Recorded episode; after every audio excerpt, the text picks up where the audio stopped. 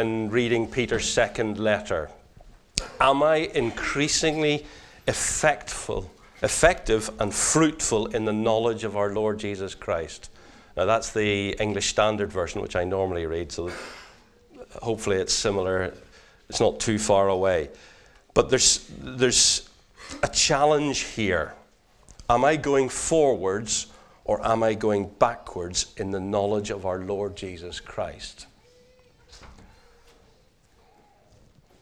God's purpose for us is that we go forwards in our faith, but we are in a world that is rushing in the opposite direction, away from God.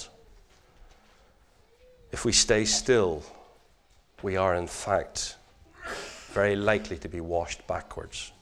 So we need to stay strong and push on.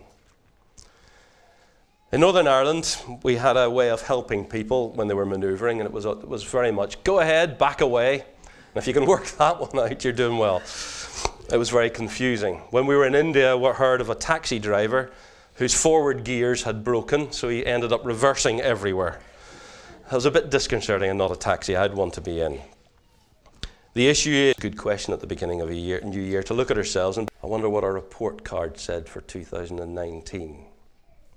Motoring forward, could do better, seems to have gone backward. Only we can answer this honestly for ourselves. And the importance is not only to assess this, but then to actually work out what we can do better. A good friend of mine, he spent a lot of time helping me. And he encouraged me to look into the scriptures to find out more about our Lord Jesus Christ. And he said the more that he looked into the scriptures, the more he realized he had to learn. And round every corner there was new vistas. That was a great encouragement to me, that even in later life, we can still learn more and more about our Lord Jesus Christ. And the deeper you dig, it's like our galaxies, isn't it? It just gets bigger and bigger. And it'll be eternity before we find out everything. So, who's Peter? We know he was an apostle, and he was one of the twelve disciples that Jesus chose. I like Peter. He said a lot of things in a hasty manner, a bit like ourselves, isn't it? He made rash promises. He got out of the boat and walked on the water. He thought, great, let's jump out. And then went, oops, what's happened there? But he turned to Jesus. So Peter's a good example for ourselves, isn't he? We think we know best and always try to find the answers ourselves. Well, certainly that's what I did. And sometimes only as a last resort do we take things to the Lord in prayer. So Peter had some great experiences. When Jesus was crucified and rose again and he was filled with the Holy Spirit, he understood things much better. Therefore, I believe he's very qualified to write these words, and we do well to listen to them. We're looking at First Peter in our growth group, and the challenge on Thursday evening was Peter was encouraging the believers to rejoice in suffering. That's a tough one, isn't it? It was a challenge for us, but it certainly shows how Peter progressed in his faith and why he was qualified to write these, ro- these words. Who was Peter writing to? Well, in chapter three, he says, this is the second letter that I have written to you. And he wrote the first letter. We can see that in the first letter of Peter, that he wrote it to the dispersion, that is the people who had been persecuted and had fled their homes and had run to what is now modern-day Turkey. Modern-day Turkey at that time was probably a very secular society. We know it today as a very Muslim country. I think it's ninety-eight percent Muslim. But in those days, it would have just been a secular, and they ran there, and I don't suppose it was particularly easy for them. They were aliens in a foreign land. There we can, therefore, we can deduce that he was writing this letter to the same people in this, like an alien in a foreign land.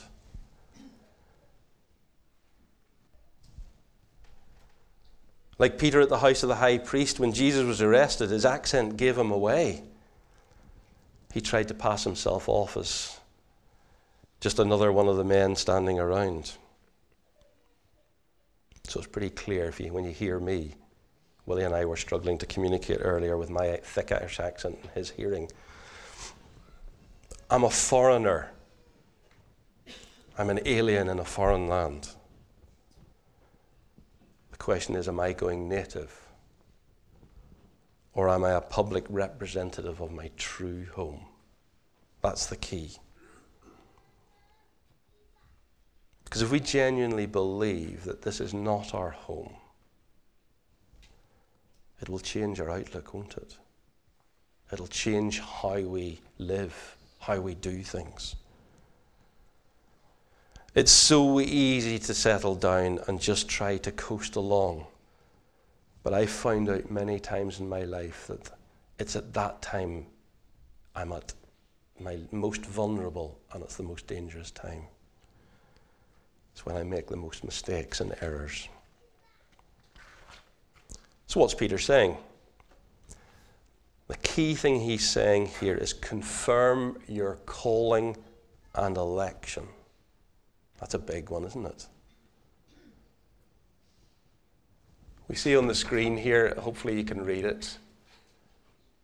There's a number of things here. We've been granted to us all things that pertain to life and godliness, or given to us, as the N I V version says, through the knowledge of him. So there's knowledge there. We've been called to his own glory and excellence. We've been granted to us his precious and very great promises, so that through them you may become partakers of the divine nature, having escaped from the corruption that is in the world because of sinful desire. For this very reason, make every effort to supplement your faith. The language here is very personal and challenging, and we've been provided with everything through the knowledge of him. We need to go in, not to be listless and half-hearted, but wholehearted and fully for Jesus. We've been given or granted twice. We've been called to be partakers, and we have escaped. And all of this through a deeper knowledge of Jesus. We see words such as divine power, life and godliness, glory and excellence, precious and very great promises, divine nature. This is speaking of a high calling for us, because we have escaped from our earthly sinful nature. These are here for us to enjoy, but we have to go in for them. And this is what Peter is saying to encourage the flagging hearts of the believers who have had some very tough times. At times we can be like this, and I trust we can be encouraged today to be lifted up and study the Bible, to get to know our Lord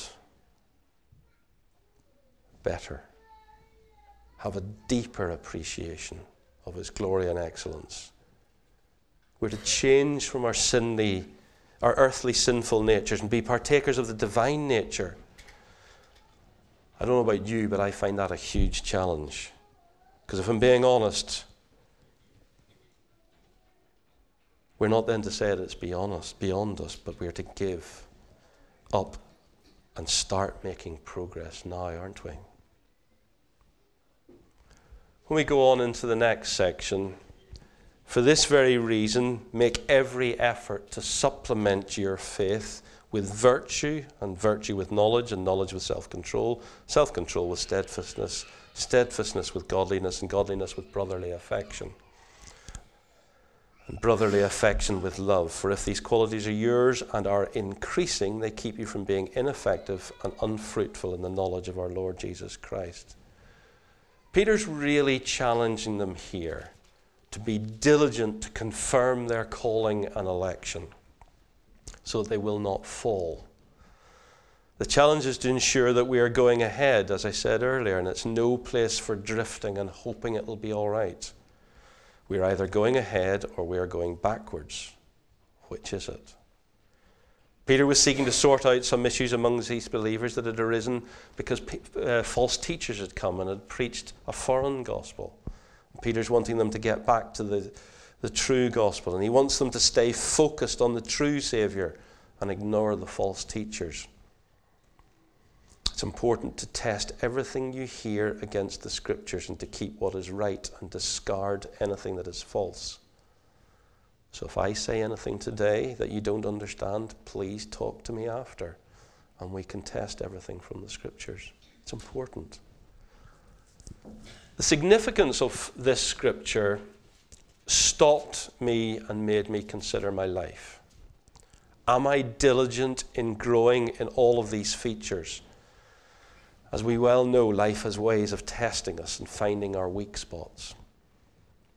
Peter denied Jesus three times, but knew that Jesus was praying for him to be restored. restored. We're the same. So take courage and keep progressing, because we gain knowledge from these experiences. And please, I'm not trying to make light of what some people are going through, but this is the rock that we can rely on. Peter wants to remind us to be committed and purposeful in growing as brothers and sisters in Christ. We're to become more like Jesus and keep progressing day by day in the knowledge of him, so that we are effective and fruitful. And with this comes a great reward, for in this way there will be richly provided for you an entrance into the eternal kingdom of our Lord and Savior Jesus Christ. The church requires effective and fruitful men and women of God, growing in the character, its importance to us. Now, what are we going to do? We cannot be profoundly affected by the Bible if we don't read it. We also need to read it with purpose. If you go to the Bible expecting nothing, don't be surprised if you don't get anything. It's important to read it in prayer and ask the Lord to open it up to you. Matthew Harmon, in his book, Ten Things You Should Know About the Bible, says, the Bible is God's tool to transform us. God's Spirit uses the Bible to transform us to reflect the image of Jesus Christ in every area of our lives. Wow.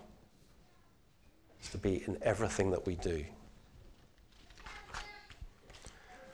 Please understand that this is a very real word to me also.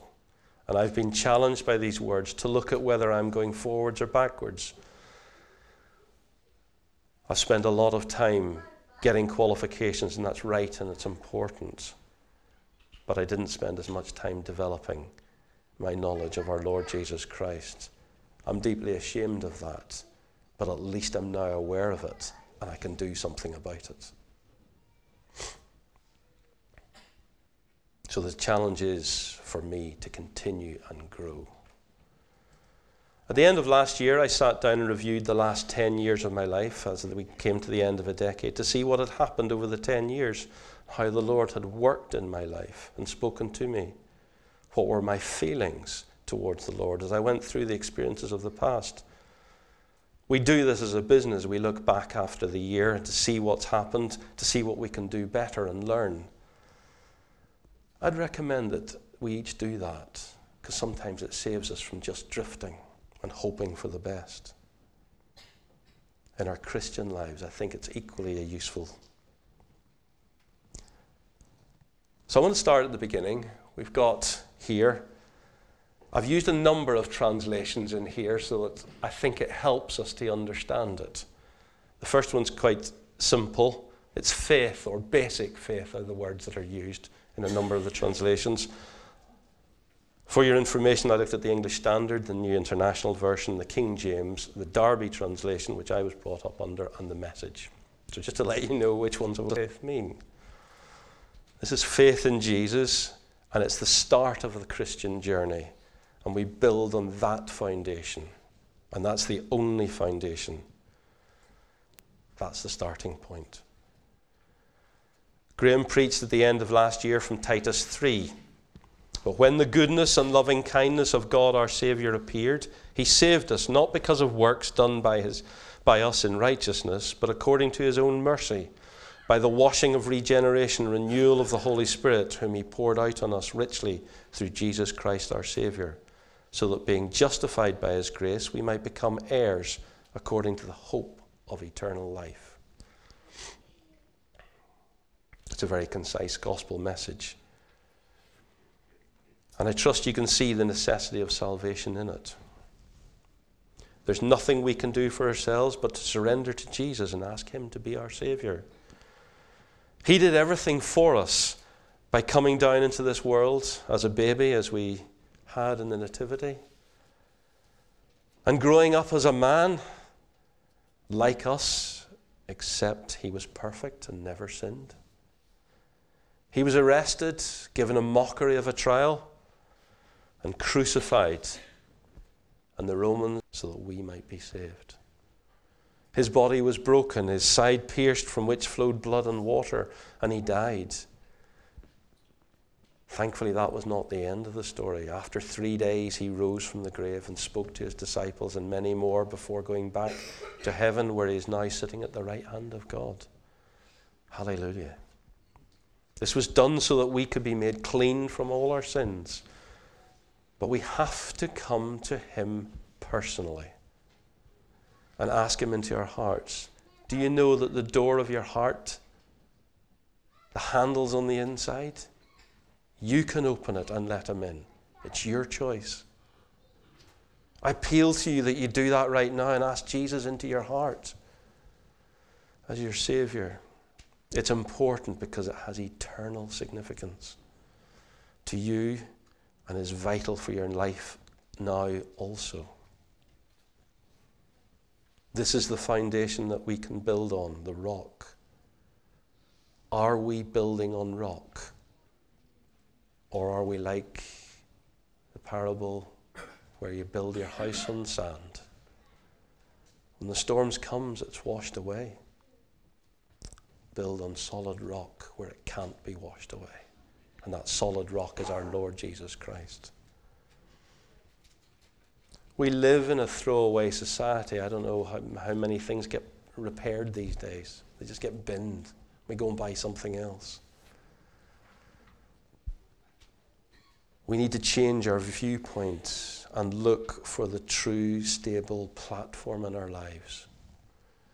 Faith, which is complete trust in Jesus and his death and resurrection. He came here to represent God perfectly and to die that we might have life. Do you know him as your Savior? Have you asked him into your heart? Have you asked him to be your Savior?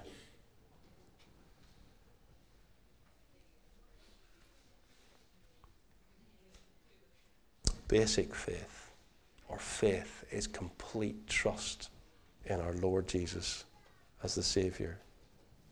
That's the starting point.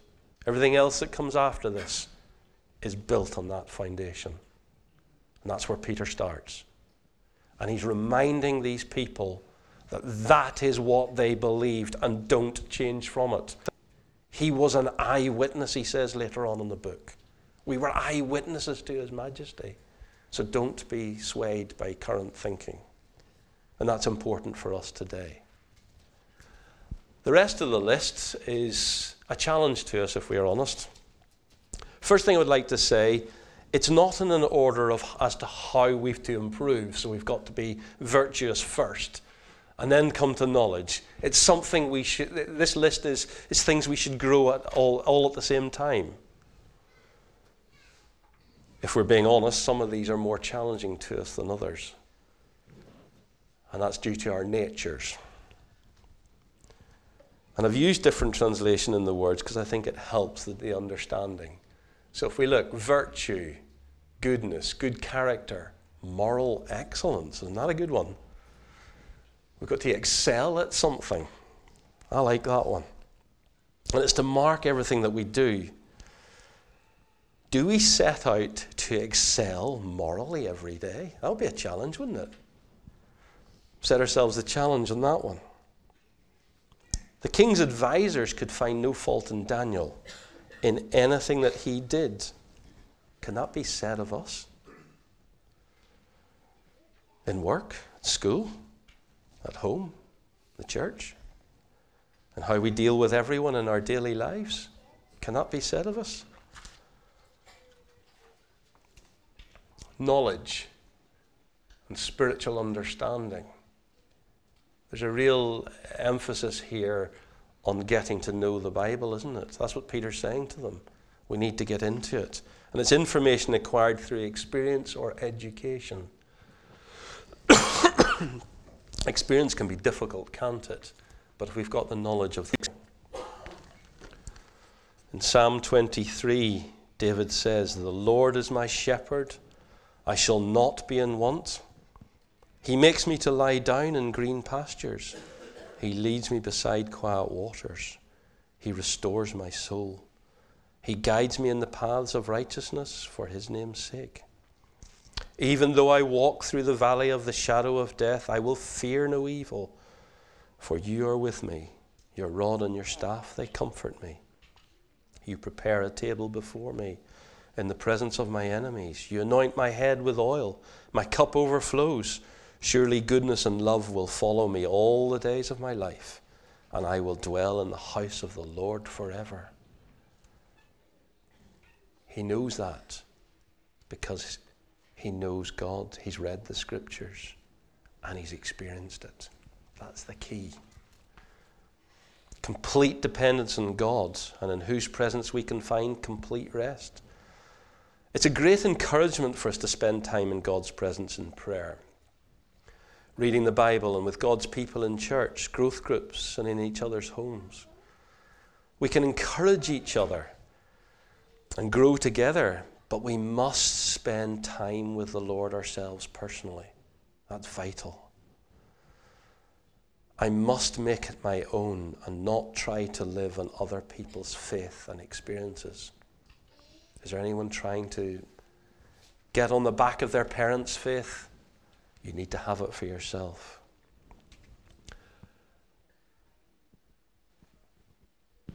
Where are we gone now? Self-control, temperance, and alert discipline. And this is the ability to control one's emotions and desires in difficult ex- circumstances. Alert discipline, I like that one. There's something we have to be awake and to be alert at all times. Excuse me. We need, we are expected to be able to control ourselves and be careful in our lives to right, rightly represent our Lord and King at all times. We are to be ambassadors. Alert discipline suggests that we are constantly aware and as a result are disciplined at all times. This is a very real challenge to me in my practical life, as I have a tendency to shoot first and think after. But we are to be disciplined and constantly alert because the world is watching us very carefully. Many people have walked away from Christianity because of the way Christians acted towards them and from problems in the Christian church. It's not meant to be this way, so we need to be very alert about this to ensure we are not cutting people's ears off, like Peter did when he was thought he was defending Jesus. Jesus told him to put the sword away, and he healed the high priest's ear, high priest's servant's ear, Malchus. We need to take our guidance from Jesus in everything and not just do what suits us best. We must remember that the church belongs to the Lord, and we must be a reflection of him and his attitude. So self-control, temperance, alert discipline. Excuse me a second.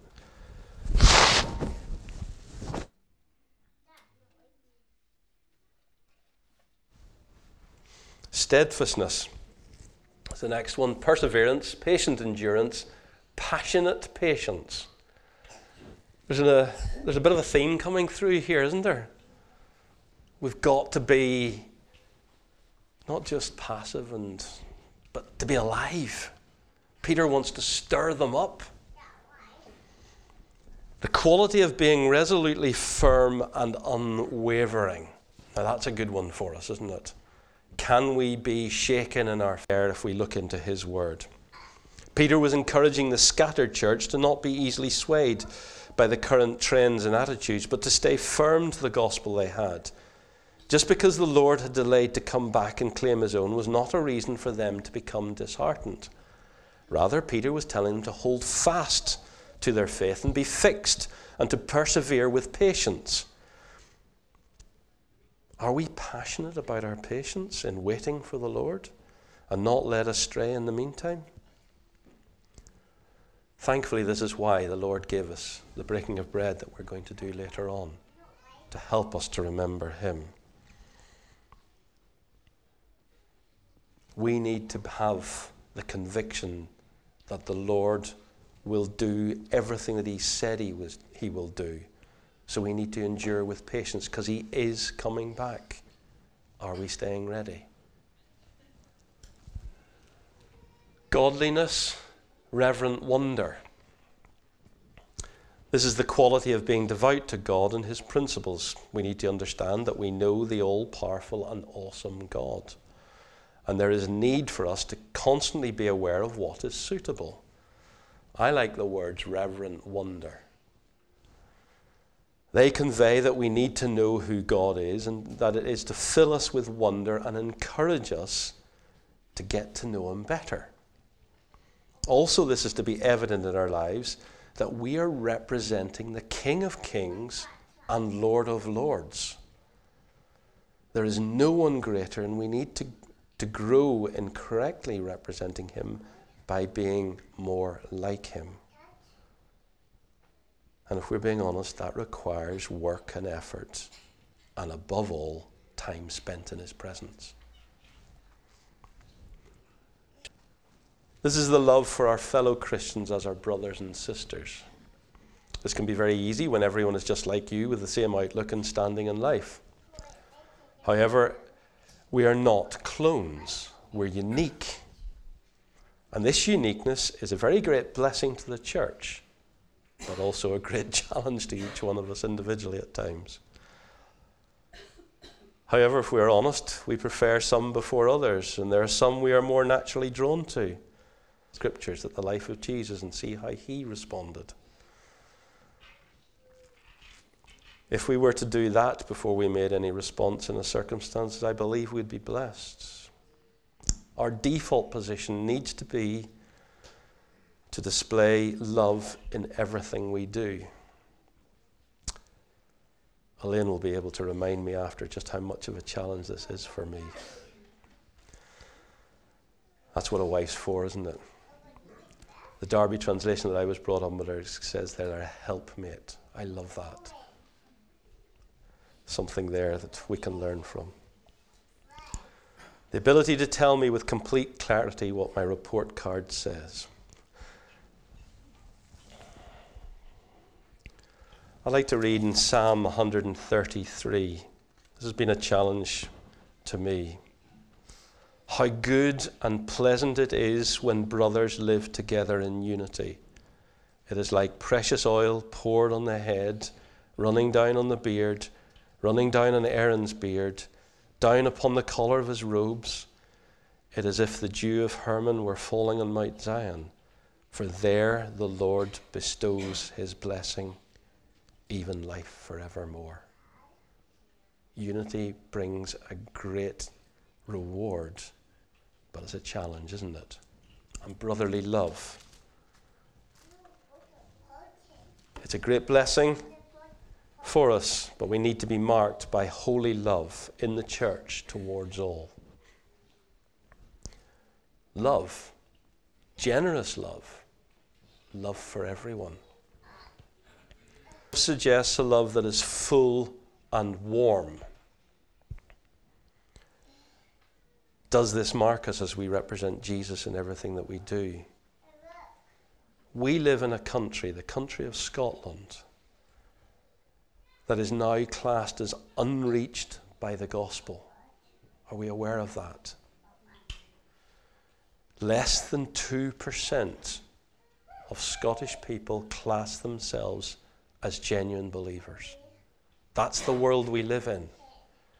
We may be the only Christians our neighbours, friends, workmates, colleagues ever see. What impression do we leave? It's a real challenge, isn't it?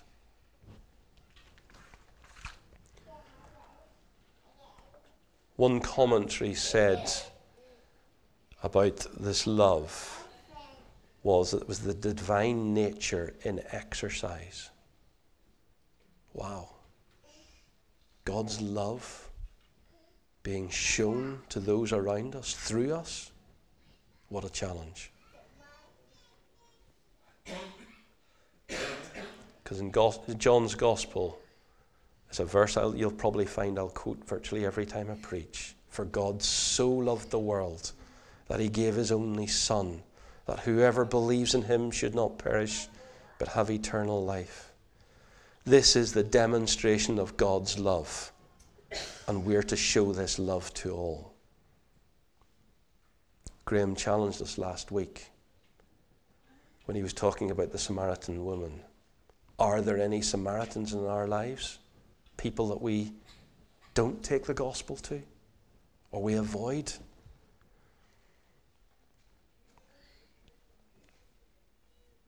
I've found all these words very challenging to me as I've contemplated them since last year. And when preparing for this preaching, I've been forced to go deeper into them and their meaning, and I trust this has been helpful for me. Peter wants to fire the readers up so that they make their Christian lives secure on the solid rock of the love of the Lord Jesus Christ, and for them to reflect his character to those around and amongst themselves.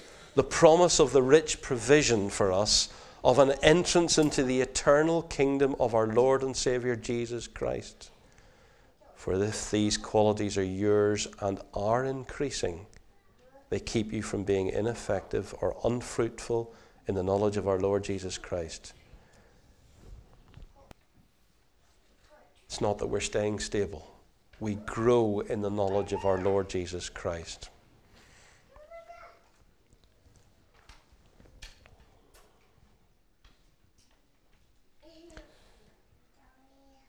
Effective. What does effective mean?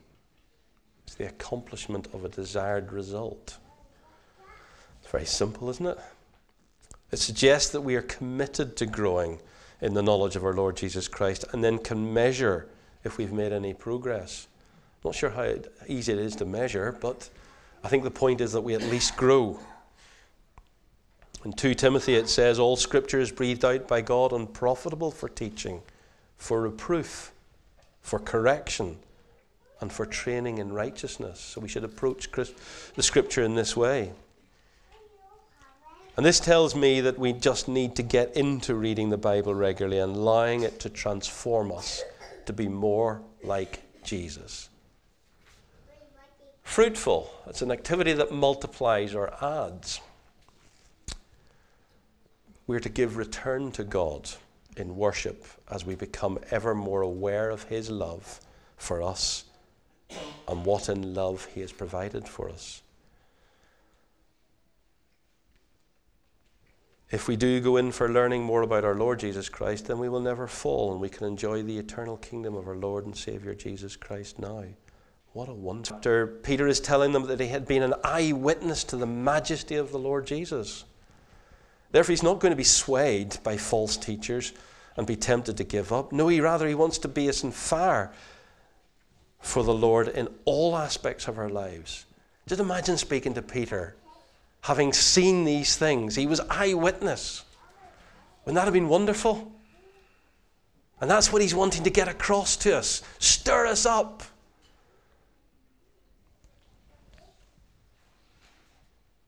In chapter three, what's he doing again? He's stirring them up to remind them that the day of the Lord's return will come. We're still waiting for it, but it's coming. Are we in the meantime going to be falling away and just think, ah, oh, well, it's all right? No, Peter wants us to be stirred up. Keep your trust and faith in the Lord as the solid rock.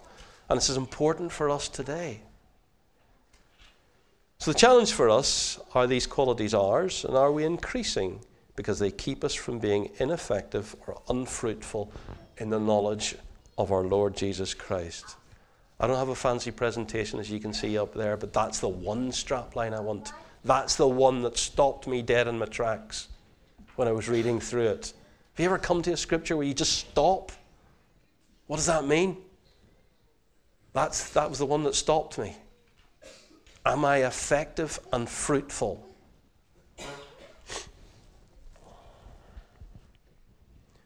Graham challenged us for this whole year to grow spiritually when he gave us the scripture for the year, and it's on the front of the notices, isn't it?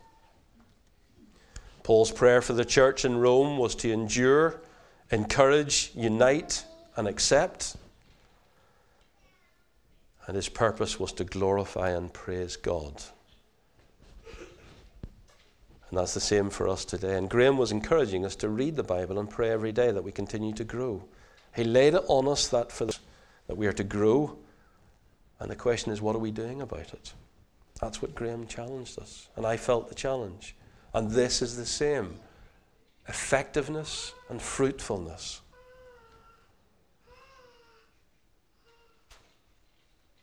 By growing in all of these features, I trust we can be effective and fruitful in the knowledge of our Lord Jesus Christ. We need to become more like him and reflect his heart of love. It starts with faith, virtue, knowledge, self-control, steadfastness, godliness, brotherly affection, and love, so that we can be effective and fruitful in the knowledge of our Lord Jesus Christ.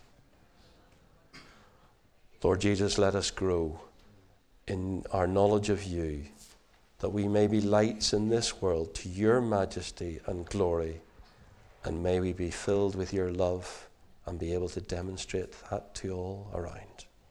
In your name, Lord. Amen.